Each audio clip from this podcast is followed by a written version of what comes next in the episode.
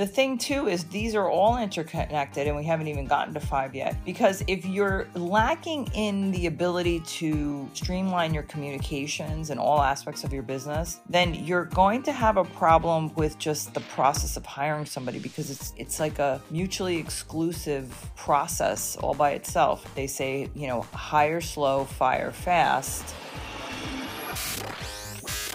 Scaling Up. Yes, it's season two, and we are kicking off with our first episode of Scaling Your Business Mistakes We've Made and Seen so you don't have to. We've seen them. Oh, yeah, we have. And we're going to be talking about five. And then actually, the next 11 episodes are going to be breaking down 11 different mistakes. But today, we're going to just encapsulate five. Yeah, we have to scale up from 5 to 11. It's the beginning of the year, so we kind of have to catch our breath after a long and busy 2021. We're going to ease into this and then scale it. That's my word for the day. Up.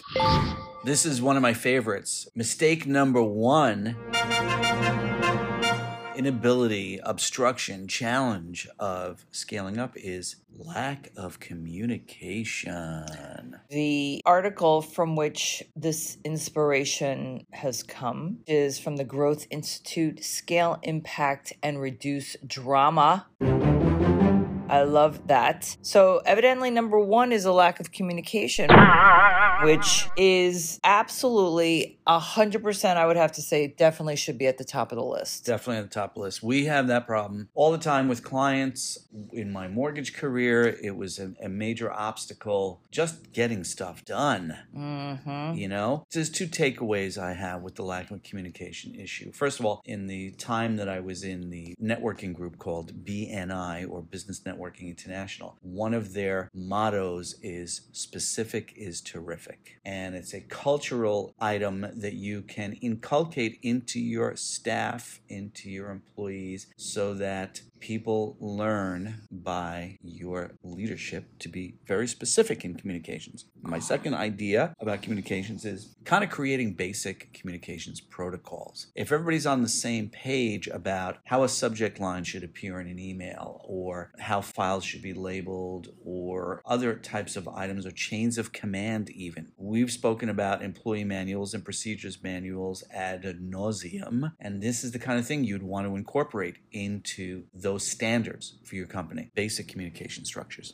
You know, those are really good points, Trev. However, I think this is where the mistakes come in, and this is the fundamental foundation of what we talk about. And that is people are busy, too busy sometimes to think that they need to or that they can go into detail or how they express the communication. So maybe they, they say, Oh, I'm going to get around to it, and then they forget, or they send an email but don't really specify. To your point about specific is terrific. I was guilty of that for years. My the team that I had working for me, they they were like, Linda, your emails are so cryptic and missing a lot of details that Vague. very vague and you need to be more specific referencing is the problem resolved? What transpired that prompted to resolve the problem etc so they needed a little bit of a dissertation to get it into context. You say dissertation, I say standards. right but this is the thing there's no process on how to communicate when information needs to be conveyed. I think that is just a basic of you know like we have a crm so we put notes and we differentiate between notes and tasks. We tag one another so that they see it. We arrange the notifications so there's an email that's sent as a reminder to reference that note. This is like a lot of logistics to get the communication flowing, but that's the problem. People they get too overwhelmed. They don't take the time to create those standards. And that that's our point is if you make that an, an obsession and a goal to accomplish, all it does in the long term is it just makes everything easier for everyone, including you as the small business owners you're attempting to scale up your business. In the article that Linda referenced here from Growth Institute, they recommend a daily huddle, you know, a quick 10 minute meeting. What do you think about that one, Linda? that's not only great, but do it standing up so people feel like, okay, this is going to be quick. No one has to get comfortable. They don't have to arrange anything. They're just standing there and they do five to 10 minutes on a brief of whatever's supposed to be on the agenda for that day. So, keeping in mind the latest COVID challenges that are arising from Omicron, people are working remotely. So your daily huddle maybe takes on a different type of scope. When I was a, a sales manager at a mortgage company, I used to do a seven minute meeting every morning before my sales team hit the road to go out looking for business. Essentially, my meeting was to inspire them, but I attempted to keep it at seven minutes. And every evening or first thing in the morning, I would create my points. So I had structure for the meeting and a goal of what that meeting was. That's an important element too, I think, of your daily huddle. You know, you have to get creative with maybe there's a repository of you have a list of accounts and everyone contributes to what's transpired that, you know, for if you have a team of people, what needs to be done on it or who needs to do what by when. I think it, this really goes back to establishing procedures as an operational fundamental. What's item number two on the uh, challenges and mistakes of scale up? Lack of cash. Oof, we know all about yeah. that, don't we? I mean, it's almost like it's a cash 22 sometimes. You need to make the money to spend the money, but you need to spend the money to make the money. I mean, what, what which is it? Cart, horse, chicken, egg? What?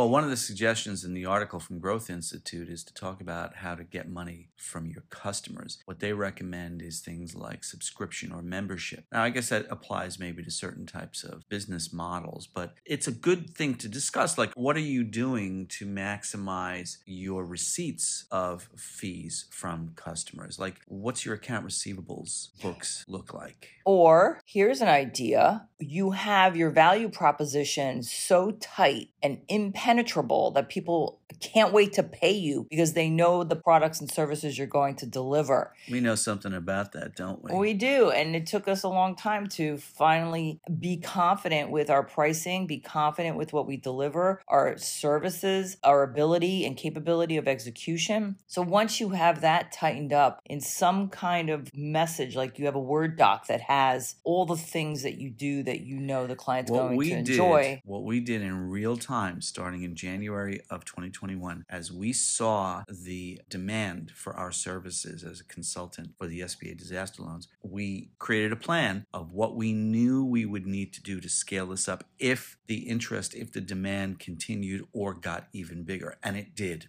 both of those things. It continued and it got bigger. And so our structure of knowing what we need in terms of technology, infrastructure, systems, and staffing was very helpful because as we grew throughout the year, what we were able to do is preserve the cash that we had. We didn't spend it until we absolutely knew it was time to spend it on a technology solution, on a communication solution, on a staffing solution. If you are feeling insecure about collecting money or citing your pricing list or you know whatever you're kind of sending that invisible message to the client or the prospect that you know they're not going to feel confident either to pay you because they're not clear on what the message is if you're not clear on your own message the client or prospect isn't going to be clear on your value Inability to let go and delegate. Wow. I love this so much.